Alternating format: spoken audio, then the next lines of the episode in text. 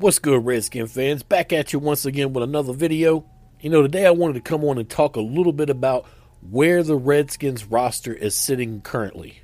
And of course, keeping in mind that the Redskins have seven draft picks in this month's NFL draft, that they'll obviously add, you know, pieces to this list.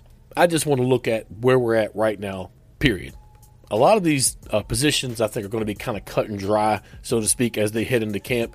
You know, and we're at a real big disadvantage this offseason with the way everything's going on with this virus and everything because we have no opportunities to get in and get this offseason program in. As of right now, we are behind schedule because I believe the first day of practices for teams with new coaches would have been day before yesterday. So things are going to be a little odd this offseason, and teams with new coaches are definitely at a disadvantage. Now, hopefully, they will allow them to be able to communicate, you know, through online features and, you know, kind of do things that way. You know, at quarterback, I feel like the media will probably try to make something out of this with the Redskins and try to get something, you know, to be able to, to get them some clicks and whatnot. But this is Dwayne Haskins' job to lose.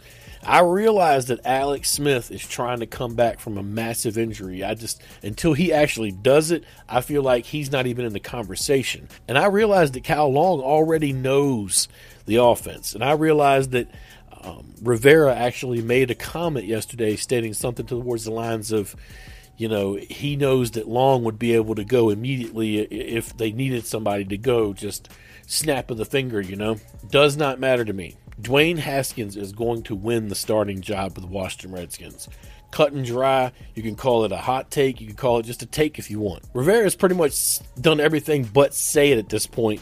But you know he's already stated he's not afraid to you know start young players, and and you, this is just you know uh, should be hints and clues to everybody that's paying attention that you know the young guys are going to at least get a shot, and and Haskins is going to get his shot at least to be able to show what he has. You know, at running back, I feel like it's it's not as you know much suspense, so to speak.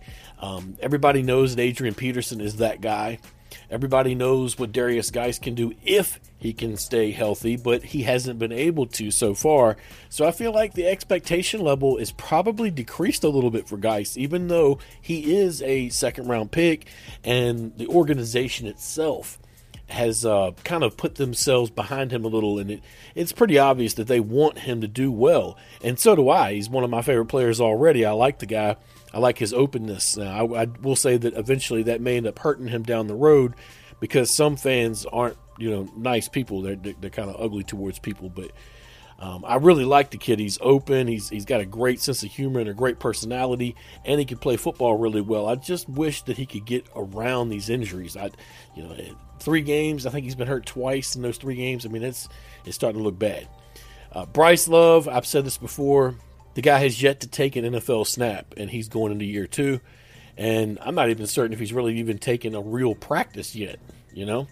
And then J.D. McKissic, who I feel like could be a guy that could really add to the situation. He's a pass catching back who um, is kind of shifty. He's got some got some quick speed. You know, I don't, I don't really know if he's really got long speed, but I feel like he could be somebody if he could stay healthy.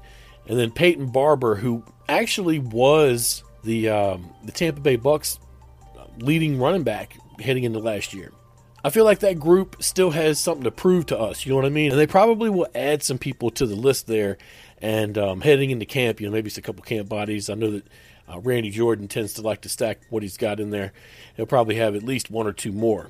And you know, at wide receiver, what I see is a whole bunch of young guys. I mean, it, it really is. But everybody knows that the Redskins have been trying to add a wide receiver this offseason, or at least that they you know, they thought they could find one in Amari Cooper and they offered him a boatload of cash, and he pretty much did what everybody was expecting and re signed with Dallas. Kind of used us a little bit, maybe to up the ante a little, but you know, Washington swung and missed on that one. Make that Rivera's first swing and miss. But everybody knows that Terry McLaurin is our top guy. There's a little bit of a debate on whether or not Steven Sims is going to end up being a slot receiver or maybe even a number two, depending on what they can find in the draft or depending on what, you know, maybe other guys can do stepping up. Personally, I feel like Kelvin Harmon should be given a chance to play for that second spot, but we're going to see how that all works out. You know, a lot of fans have been watching Cam Sims for a couple seasons now, thinking he's going to break out. You know, I actually think that maybe Cody Latimer actually might have a chance himself to, to, to, be able to step in and get some some work. Um, Darvin Kidsy last year was looking like he could maybe break free at some point. He's got some decent speed. And one guy that I've accidentally left off the list here, but you can't forget about, is Trey Quinn. He was actually the starting slot guy before injury set him back last season. Be interesting to see which direction that'll go with Ron Rivera and how they'll use him. You know, Sims took his job, but if they use Sims as the two, then Quinn could play the three rather well, I think. I know that uh, Jay Gruden loved him. Um, a few guys I don't really know anything about Emmanuel Hall, Jordan Veasy, Jester Weah. I really don't know those guys, but who's to say that they couldn't step up and do something? You know, I mean, the roster is deep and young at the wide receiver position. Problem is, is that you know there's really no guys that we can really count on there beyond the second or third options. You know, at left tackle, it's such a hole right now. And it really has been for a while. You know, there's a lot of talk. Maybe Donald Penn comes back. I don't know how that's all going to work out. Penn is, is pretty old. And, you know, I'm not going to say he was completely ineffective last year, but he definitely wasn't what we were looking for. Trent Williams continues to be a, um, you know, a thorn in the side, so to speak. He made so much noise about wanting things different, and they things changed a little bit. Now he's not even willing to talk anymore. He wants to be paid top tier dollar. And Rivera yesterday basically said that um, Trent was still a Washington Redskin as far as the, the rosters went, and they were just trying to feel that whole situation out. So I don't really know what to expect. I mean, maybe he doesn't get traded. Washington is not going to take – some low ball offer and, and run with it because the way they look at it is, is if he, if he leaves in free agency next year, they'll get at least a third or a fourth round, you know, draft pick um, with a comp pick or whatever. But beyond, you know, beyond him at left tackle, it's it's really thin. Geron Christian Senior, who we probably should have saw something by now if we were going to see something. Hopefully, he's going to step up and show us something this year. Timon Parris, a big question mark there. He was the guy that stepped in last year that was undrafted. And Cornelius Lucas, who was the swing tackle in Chicago uh, last year. And we're going to see what exactly he will do with the Redskins in 2020. His role has been undetermined so far. You know, and, and like I said, the left tackle spot really scares me because this is the guy that's going to cover Dwayne Haskins' blind side. I mean, bringing Trent back, is he really in it to win it? I mean, you know, is he going to is he really going to do his job 100% if we bring him back? I think he would because he's a professional, but he's showing that he's not really that much a professional off the field right now by just not getting this piece of business done. If he just would lower his asking price a little bit as far as what kind of contract he wanted, it'd be a whole lot easier for the Redskins to trade him. And, that's just my opinion. You know, I realize he's getting up there in years and he wants to be able to make his last contract. But I mean, he's really risking making himself look a fool here as well. Like the Redskins hold all the cards here. He could be set out a year, and we could find him. I think it's like fifty thousand dollars per day. I mean, that would add up real quick, you know. So it's whatever. Moving on. Left guard, man. You know, this is another one. Like, where do we go there? But we have a lot of young options and a uh, and a couple of uh, of veteran you know guys that they brought in. Wes Martin appears to be sitting in the driver's seat with Wes Schweitzer sitting right next to him, riding shotgun.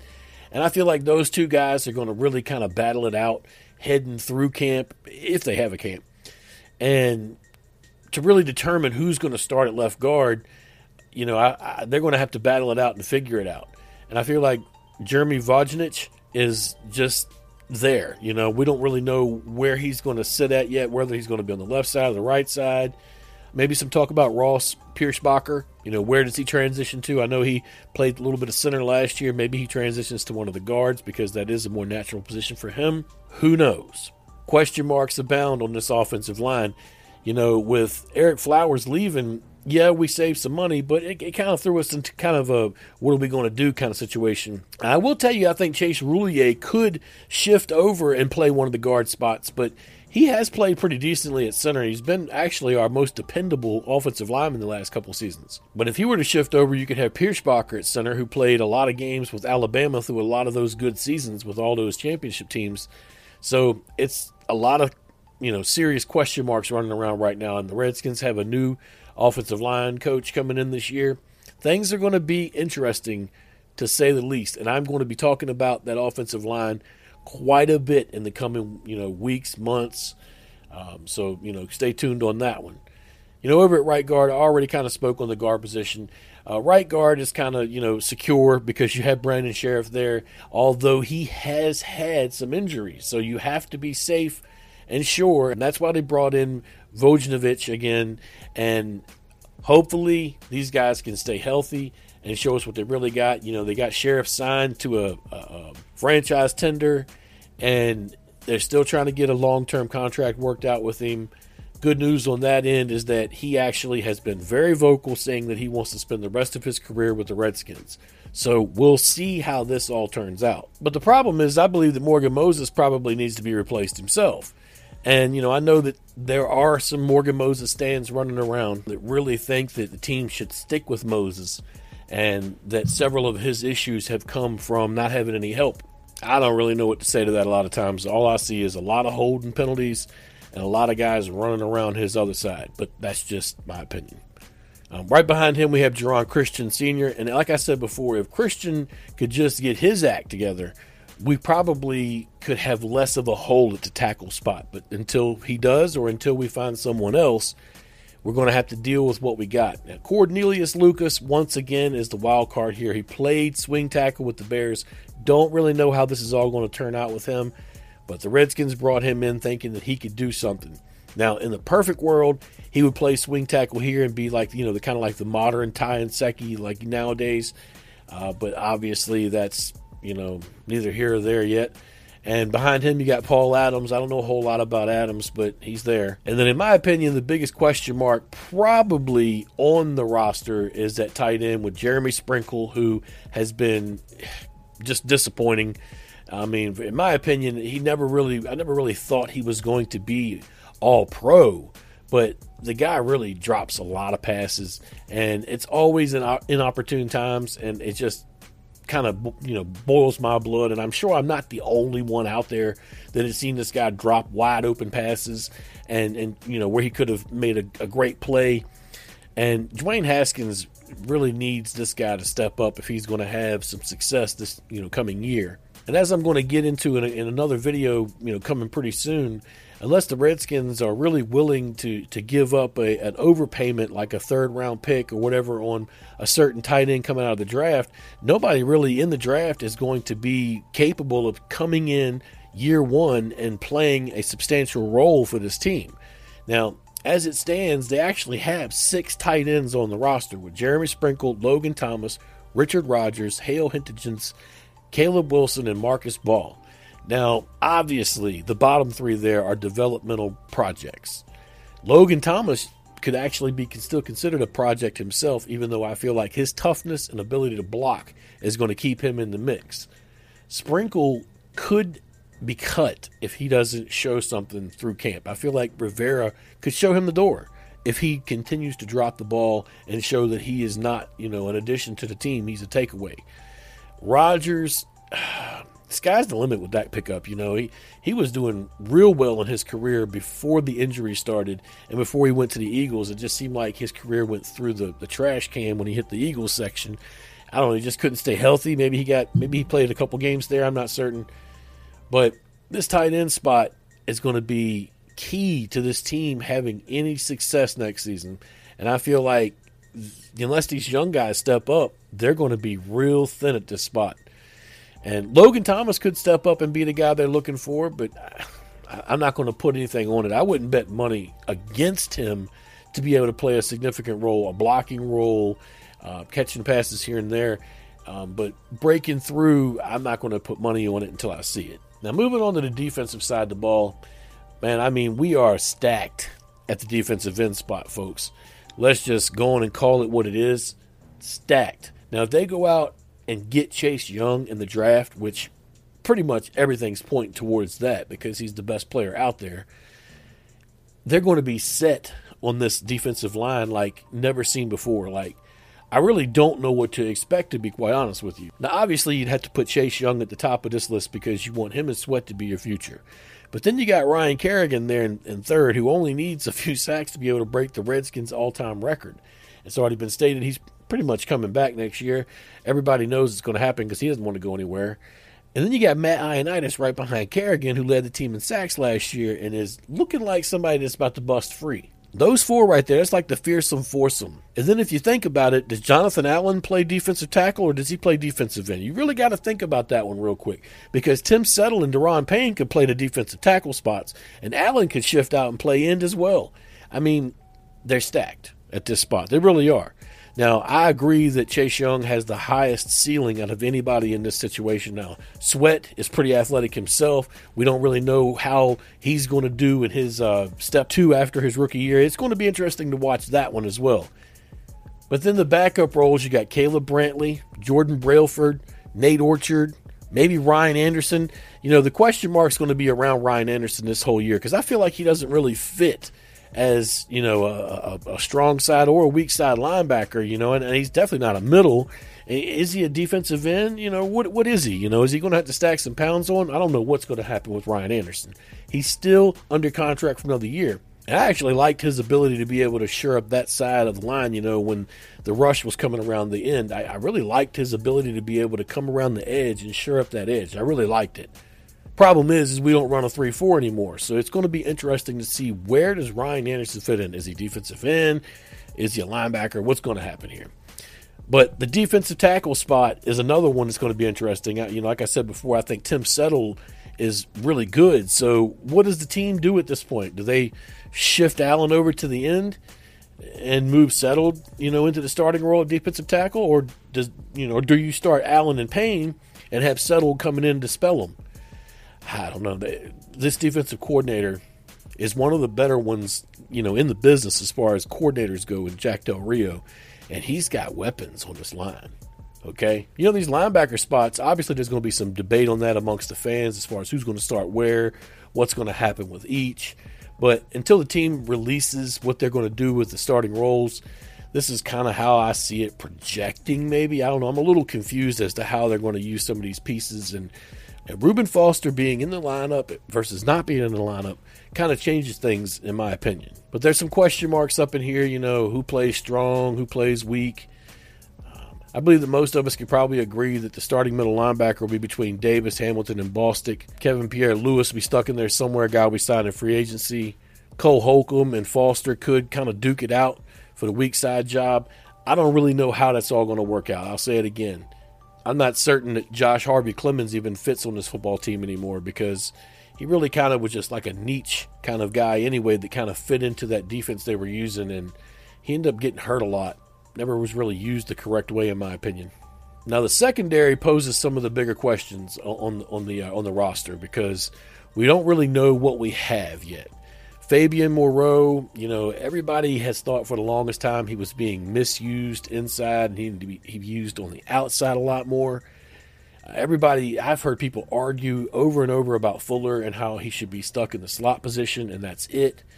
Um, I believe that they should move him around because that's kind of what Kansas City did. They moved him around. He played some free safety, he played some outside, some inside. So, in my in my humble opinion, I think he could probably play several roles. Uh, maybe he's best in the slot, but I think everybody should understand that he's not the rookie who left here a couple of years ago who could only do certain things. He can do a little bit more, and he's got a little bit of experience underneath of his belt, and that's a good thing, especially the winning experience.